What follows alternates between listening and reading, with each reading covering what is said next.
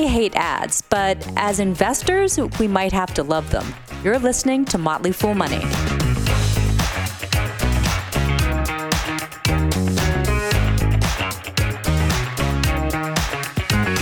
Welcome to Motley Fool Money. I'm Deidre Woollard here with Motley Fool analyst Tim Beyers. How are you today, Tim?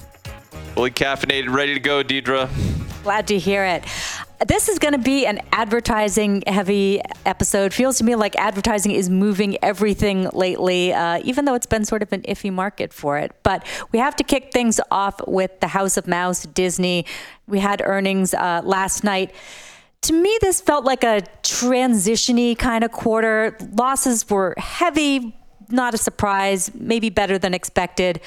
CEO Bob Iger uh, dealing with multiple issues. One of them, which uh, we also saw with Paramount, uh, is that good old linear television, our old friend, it does not pay like it used to. Operating income at Disney's traditional channels down about 23 percent is traditional television is it is it over is it a losing game what what is the future of traditional television tim oh what a question um, I, I will say it's definitely losing steam and because there are so many alternative platforms and short form media is incredibly popular. Um, and, and I'm not touch, talking about streamed media. I am talking about things like YouTube and TikTok. You cannot discount the impact of YouTube and TikTok as programming vehicles, particularly for Gen Z and, and younger.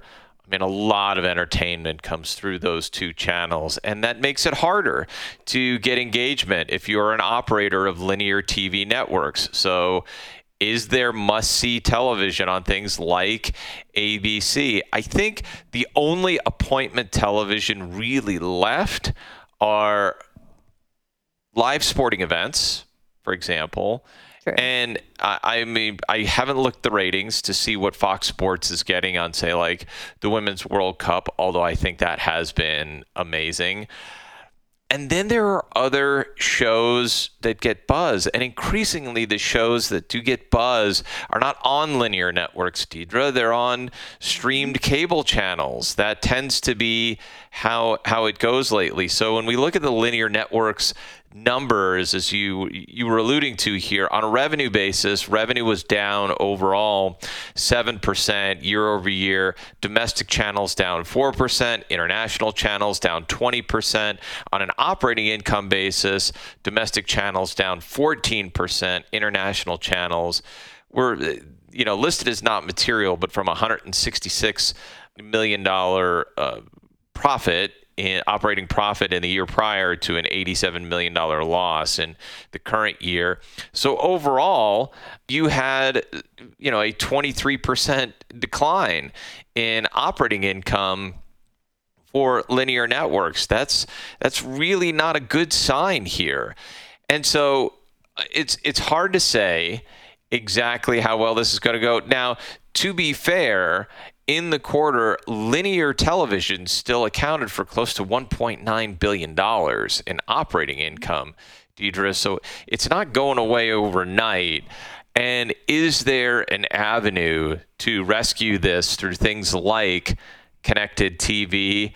I don't know, but there is there is something a bit more for these digitally native channels. So like the streamers that are I mean they just feel like they're built for connected TV from the ground up. And not surprisingly, Disney's kind of leaning into that with Disney Plus and the Hulu bundle. Let's talk about that bundle because, man, Tim, I remember those good old days when streaming was like this cheaper alternative, and that is not the case anymore. So Disney's no. going to raise the cost of Disney Plus without ads to $13.99 a month. The Disney Plus and Hulu bundle that's going to be $19.99. Ad supported products are staying the same, and Disney is uh, expanding their ad supported content in Europe and Canada. So, two things happening here. It's it's getting a lot more expensive to have different products, and I think consumers are feeling that. And then you've got the ad supported thing, similar thing happening with Netflix. I feel like these streamers kind of maybe want you to take the ad option. Well, I think they do. I mean, certainly in the case of what Netflix did, you know, you remember they they eliminated the 9.99 the uh, nine dollars and ninety nine cents tier, and they said you've got the ad tier, and then you've got, I believe, the minimum after that is like either thirteen ninety nine or fifteen ninety nine. They eliminated the middle because they said, hey, look, the the message there was we make a lot with ads. So if you want to be ad free, you're going to have to pay up because we're making a lot of money with with ads. That's the message I got from Netflix, and they have been saying that they can make more. They think they can optimize even further. So Disney is leaning into something something similar. It's very interesting, Deidre, to see Disney. I won't say copycatting, but sort of looking at what's happening over at Netflix and saying, you know what? They really have kind of figured this out, particularly down at the per subscriber level. Netflix has really done a very good job of figuring out how to generate profits and cash flow per subscriber, and that's not something that Disney has really unlocked yet. And if you wanted any more proof that this was true, just look at the password sharing crackdown yep. that now Disney is deciding to do. So it's it's kind of fascinating to me. Let's just hit a couple of numbers very quickly here. So Disney Core, so that is domestic US and Canada and international, that's excluding Hotstar, which is generally in, in India overall, year over year, it was close to immaterial 105.7 million paid subscribers versus 104.9 million in the quarter prior. So that's up 1% overall. But Disney Hotstar in you know, on the Indian subcontinent, uh, that subscriber base has run f- for the the hills. I mean, down 24% just quarter over quarter to 40.4 million from 52.9 million the quarter prior. Uh, ESPN Plus is roughly the same, and Hulu overall is also largely the same here. So the growth in the direct consumer business inside Disney has gone missing so that leaves you, if you're Disney, in the position of having to raise prices, having to show value. It's going to be fascinating, Deidre, when we get to the next series of ad cells. And I'm I'm not sure we're going to get much information on this until maybe like next spring and say like the upfronts. But boy, is that going to be something when you have all of the streamers who are the big ad inventory suppliers saying, all right, come on in. And Disney saying, who wants Star Wars? Who wants Marvel? Who like, and we're going to see. We're going to see how much ad buyers really value those franchises. But right now, Disney is desperate to increase average profit per member because it doesn't look like they're generating much of anything right? Yeah and we still don't have numbers really from netflix on on the ads yet. They've been keeping that really really close to the vest so we don't know how that's playing out for them either. No, we really don't. And I mean, what we do have, uh, to be fair, if we're just looking at the average monthly revenue per paid subscriber, all of this points to Hulu right? Mm-hmm. It it, yeah. it points it it points directly to Hulu. It was down one percent in terms of the overall live TV uh, plus uh, video on demand bundle, but that's where all of the money is. In terms of average monthly revenue per paid subscriber, uh, the Hulu bundle gets Disney $91.80 per. If you're just talking about Disney Plus Core, both blended international and domestic. It's $6.58 that's up 2% quarter over quarter. But it's re- i mean the numbers just aren't moving. Um, espn plus was down to $5.45 from 564 so they really do have to monkey around with with pricing uh, in order to to get this right. But I, I if i could make uh, in the spirit of this week in tech, I, if I could make a reckless prediction oh, here. Oh, please, yes. my my reckless prediction is you are going to see a boatload of advertisements about upgrades to the Hulu bundle. I think Disney will be marketing the Hulu bundle like you have never seen before because this is probably where, remember, Hulu was born with ads native to the platform. Yeah. Like Hulu has always had ads, and that's been part of the story from the very beginning. So there's a lot they can do with it. They can make it a premium bundle and still wrap ads into it. I think it's where they have the the greatest likelihood of generating sustainable profits in direct consumer. So expect them to market the absolute heck out of this, Deidre, uh, especially heading into the holiday season. I will join you on the reckless p- prediction and also say that I feel like in some ways it's easier to make Netflix style content with Hulu. With Disney Plus, you have to, it seems like you almost have to make the more expensive content. I think you've mm-hmm. got more flexibility with Hulu to make, to make the kind of things that are bingeable but sort of disposable. Yeah, yeah. I mean, and and sort of quirky content, maybe quirky yeah. content, maybe uh, shorter form, you know, and experimenting with licensing content that maybe doesn't get a, a lot of views, but is is getting is getting more. I I read something, um, and I forget I, I remember what it was. Suits came up. Where, where did it go to? It Netflix. To, uh, it is like it number one on Netflix. Oddly right. enough. yeah, and this is this is the sort of thing like old content that you can license for a relatively reasonable fee, but it has a following and it's stuck around. It's never quite gone away. You could see more of that. You know, like what is the next Suits that that folds into Hulu that becomes a, a bit of a draw. I would expect to see some of that as well. Yeah, yeah, absolutely. Good point. Well, let's turn to one other part of Disney, which is this ESPN deal. This came out before the earnings. Uh, their ESPN bet, it's their deal with Penn Gaming. Looks like it's going to sort of be now we've got sports books with with Disney. Uh, you know, sports purists. I don't know. I think you might be a sports purist. Uh, they tend to not like it. Some people say this is a prelude to spinning off Disney and turning it into something more than content. Iger says we're not doing that. We might sell a stake, but not the whole thing. What do you think? Are are you a purist? Well. I mean, I I don't know if I'm a purist. I mean, look, I love my sports.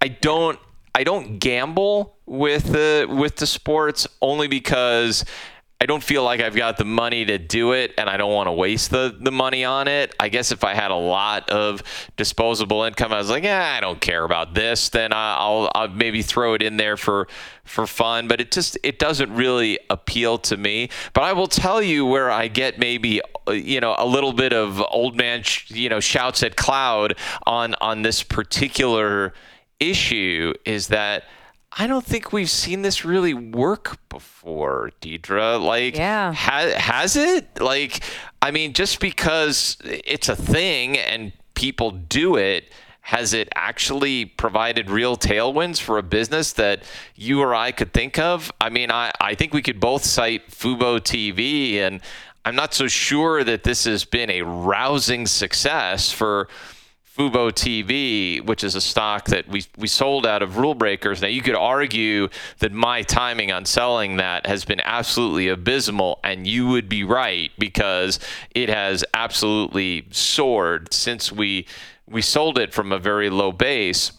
But as a matter of business, Deidre, I don't remember, you know, sports betting actually really generating the kind of cushioning competitive moat that Fubo thought it was going to be. So, what do we expect this to be for ESPN? Would it be an incremental take rate? And we would expect that uh, heavy engagement in sports watched on, say, like ESPN Plus, and you're going to have betting as you're on the couch watching the game. I'll tell you, for me, I don't think. I, may not be emblematic of other fans, but when I am when I will be watching, and I will be when I will be watching the Premier League this weekend and getting very excited and hoping that my team pushes through. I am not looking at my smartphone. I am fixated to the screen to like pass the damn ball, you know, find a through ball. Like I, that's the sort of thing that I'm engaged in the match not engaged in my phone and so that's where i think things get a little weird like if you're if you're expecting high volume on gambling in live sports you're almost kind of conceding that somebody is going to pick up their smartphone and make some bets and take their attention away from the game. Will they? I mean, I guess, but I don't know. I, I, think there there are different types of watchers. I think there are people who have their teams and root for root for their teams, and you know I think it's it's an older audience, myself included, that tends to be the like I'm just watching the one game. But I also know a lot of people who are watching multiple games and or playing fantasy uh, or something yeah, like sure. that. So then they're sort of piecing together different theories. It almost becomes like stocks because it's almost like a portfolio where you sure. start, you know, putting together different different bets on different things. So I, I see the appeal. It's it's not for me, but I think there's potential there. Well, like I said, could be me doing old man shouts at cloud. So there you go. Let's keep the advertising train going and talk a little bit about the trade desk. Uh, so, good quarter for them. Revenue growth rate slowed down a bit, still pretty strong at 23%. Uh, we, we know the advertising market has been up and down, uh, you know, but on the earnings call, CEO Jeff Green, he was really clear on this. He said 2024, tidal wave of opportunity. And he said it was both exciting and daunting. He's kind of a hype guy. Is he overselling this? Well, he may be or he may not be, but the the if he's right, then the actions that the trade desk is taking in terms of capital allocation are confusing to me. So let's let's start there and I'll hit some numbers and explain what I mean. For 2023 in the current quarter, revenue up 23%, uh, adjusted EBITDA margin of 39%. That was up from 37% in the year prior. So good numbers here. They seem to be doing good business. They're forecasting for the third quarter, fiscal third quarter, 485 million in revenue. That would be also up 23%. So maintaining the current growth rate. So things look good overall. And I would say these numbers suggest to me that the trade desk is the big dog. I expect them to continue to be the big dog. And so I, I, I like what I'm seeing here. Overall, uh, operating income was 41.7 million. That's up from just 1.7 million in, in the year prior. So they got some some real benefits from just their their overall you know increase in revenue and operating leverage from managing expenses properly.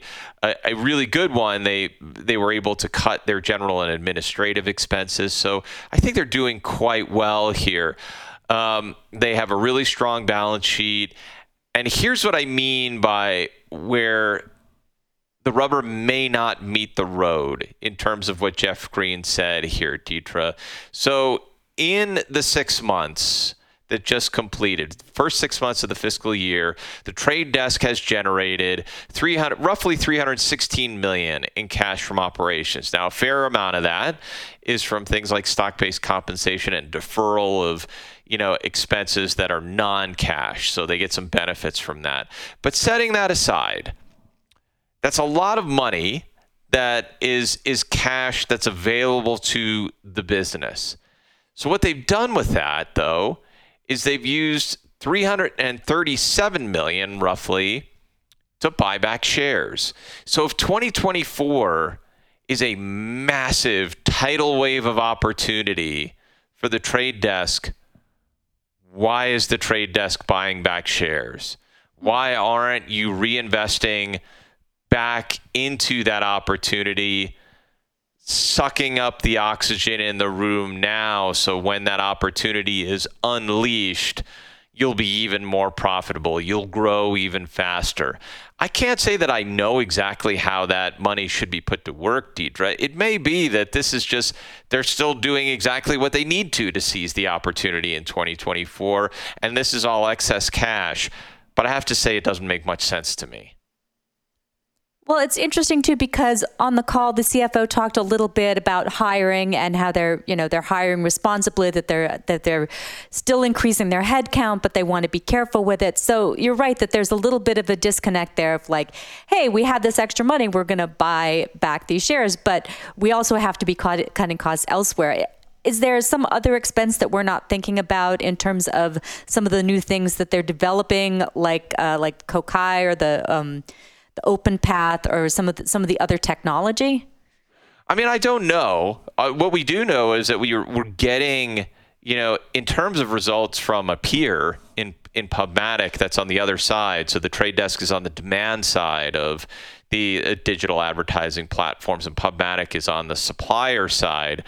And from the in the results that we saw from Pubmatic, now granted, I've only given them a cursory look here, but it does. You know, one of the big questions is, do they have pricing power? They just weren't generating as much pricing power as we might have thought, and so if that's true, then there is good reason you know, if pricing power, if pricing is under pressure generally in the advertising market, then the CFO's comments make a ton of sense. Um, you could decide if you think that on the other side of 2023 and into 2024 that there's a massive opportunity there you could just take that cash deidre put it on your balance sheet and say hey folks we got a ton of dry powder and when things get weird we can either make a small strategic acquisition or we can accelerate our investment in OpenPath, in you know UID 2.0. Um, all of these different things to get ready for the green fields of 2024 but instead they took that capital and bought back shares which just and and by the way they didn't reduce their share count in the process the share count was still up which means what they were really doing is you know trying to soak up the the effects of stock-based compensation issued to employees. So it just feels at the moment, Deidre, like wasted money and doesn't really fit the narrative. So I, I don't have strong objections to what the trade desk is doing here. I just find it a little bit like, eh, I don't know, maybe raised eyebrows is the way to think about it. so something to keep an eye on for the future then. Yeah, and I would I would like to see. So let's say as we get to the fourth quarter, let's take a look for what that guidance looks like for 2024 like how how big is this greenfield opportunity? Jeff green's a smart guy. He's no dummy. He wouldn't be saying this if he didn't really believe it. He is a salesman but he's not a dummy. Like he he's not going to try and set up his company to you know underwhelm on on expectations. He's forecasting something that he actually sees but it's weird that the way the capital is allocated doesn't match that the way I would have expected.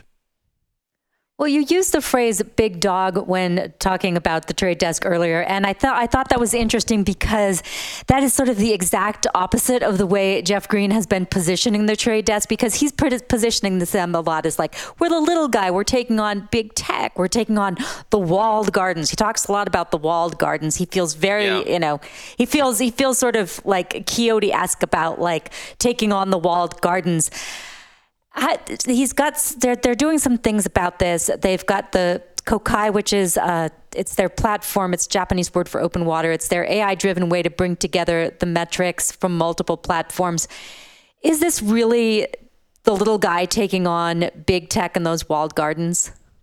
Well, in a way, sure, because inside of the the Google machine and the Meta machine, I mean, those are advertising markets that are controlled by those two and and they are absolute in terms of how those markets are are controlled. So this is more of the open wild where if you mm. are talking about advertising, connected TV advertising that is outside of those walled gardens in that market, I would say the trade desk is the big dog. So everything is relative here.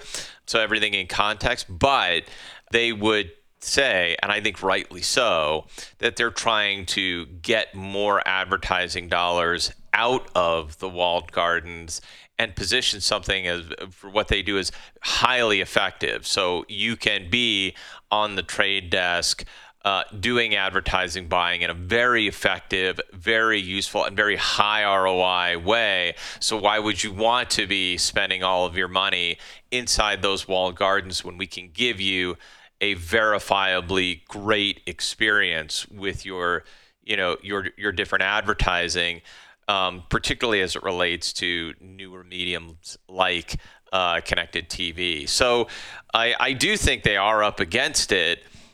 However, when you're talking about advertising that is outside of the walled gardens, I think by far the number one demand side platform here, Deidre, is the trade desk. They have mastered, in my opinion, the platform for buying for buying ad space. I really think they've they've done that. Uh, that in, in a way that no other platform has really matched up to this point. And so you do have supply siders like Pubmatic who are not going up against them, but instead are partnering.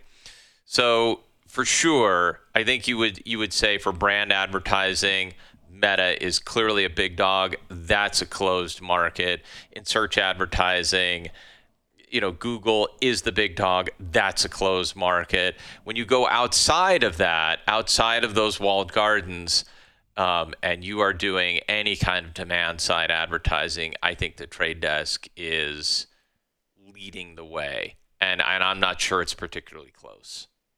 Interesting.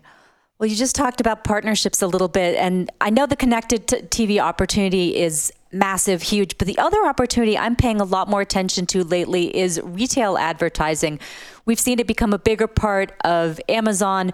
We know it's going to be a bigger part of Walmart when they announce earnings. Uh, on the on the call, Trade Desk talked about adopt of Walmart adopting UID2, which is sort of a way to replace third party cookies, which we've already seen Safari doing away with and Google is slowly, slowly stepping away from. So, a little bit, uh, what is UID2 and how should we think about this for Trade Desk and these retail partners that are now sort of a bigger part of the advertising conversation? So you're gonna have to pardon my my la- my full lack of understanding of of UI2, but here's how I think about it when you get away from using directly personally identifying it in information like you you don't really get to we, we've kind of moved away from that idea of you know you are essentially selling your personal information without consent. This is a way to think about identifying and finding audiences using a lot of data and a lot of context and doing it in a very smart and AI driven way, algorithmic way. So you have ways to intelligently target audiences and maybe break it down even more. And uh, I mean, I, I think the the perfect use case for it is connected TV because you have a login and you have a history and it's it's not the same as like the Nielsen box where you are clicking and doing ratings. It it really is much more like the internet based experience because it is connected. It is logged in and by virtue of being logged in the data sets are bigger and way more interesting. And so, really, what this boils down to, Deidre, is what can the trade desk do uniquely well for targeting advertising buys with data? I mean, this is a, at, at, you know, ultimately, this is a data driven business, and the trade desk wants to get really, really good. And they've historically been really, really good at making better advertising decisions with data. This is just the next step in doing that, but in a way that, for the most part, strips personally identifying information out of the equation, or more so than we have seen in the past, because there was, you know, a, a lot of hullabaloo about using um, PII for for years, and so we're moving beyond that into a much more of a first party data uh, platform where people who give you uh, insight via their logins, via how they how they do business with particular channels and so forth, and particular media, uh, they give you insight into what it is that that they prefer, and then you can build entire profiles off of that. Uh, the more data there is, the smarter the trade desk can be in how it offers targeting to its customers. So I think it's really important, and the more that the industry adopts this, you know, UID 2.0 platform, the deeper the trade desk moat gets, and so they they have a vested interest in really pushing this standard. So I'm not surprised to see them doing it. Yeah, and it's it's it's really interesting to me the retail advertising side because I think that there's just so much opportunity there and it's really, you know, you've got this audience that is already there and already shopping and so you have an opportunity to just kind of build upon that. Right.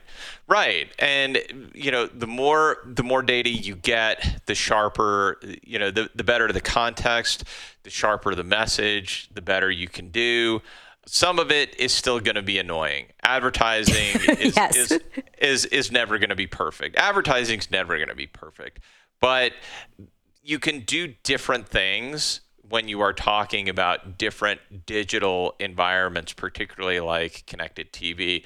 One of my favorites that I think is can be really useful and one of the reasons I believe that connected TV has more of a future is when you watch movies on one of the you know digital platforms, let's say like a Peacock or a Paramount Plus. We'll say they'll, they'll give you like two minutes of ads and say, hey, once we show you these ads, and then you know you get an uninterrupted movie. And so they have to really nail it with those ads at the at the front end.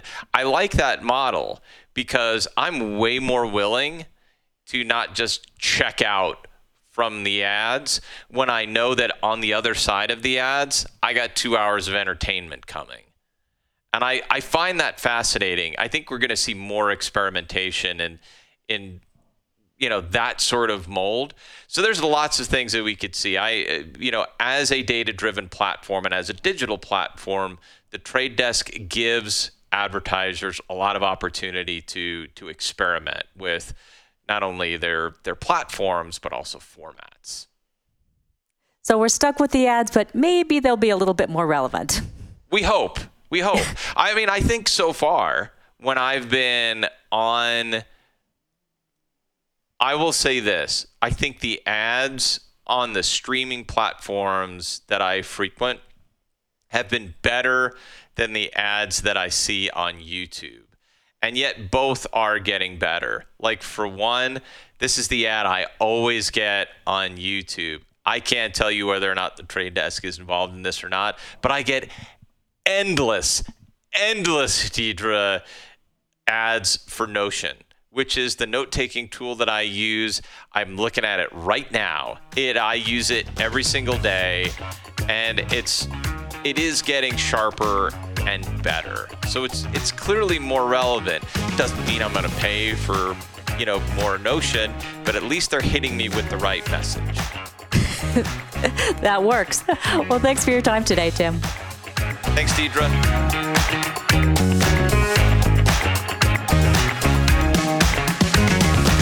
As always, people on the program may have interest in the stocks they talk about, and the Motley Fool may have formal recommendations for or against. So don't buy or sell stocks based solely on what you hear. I'm Deidre Woollard. Thanks for listening. We'll see you tomorrow.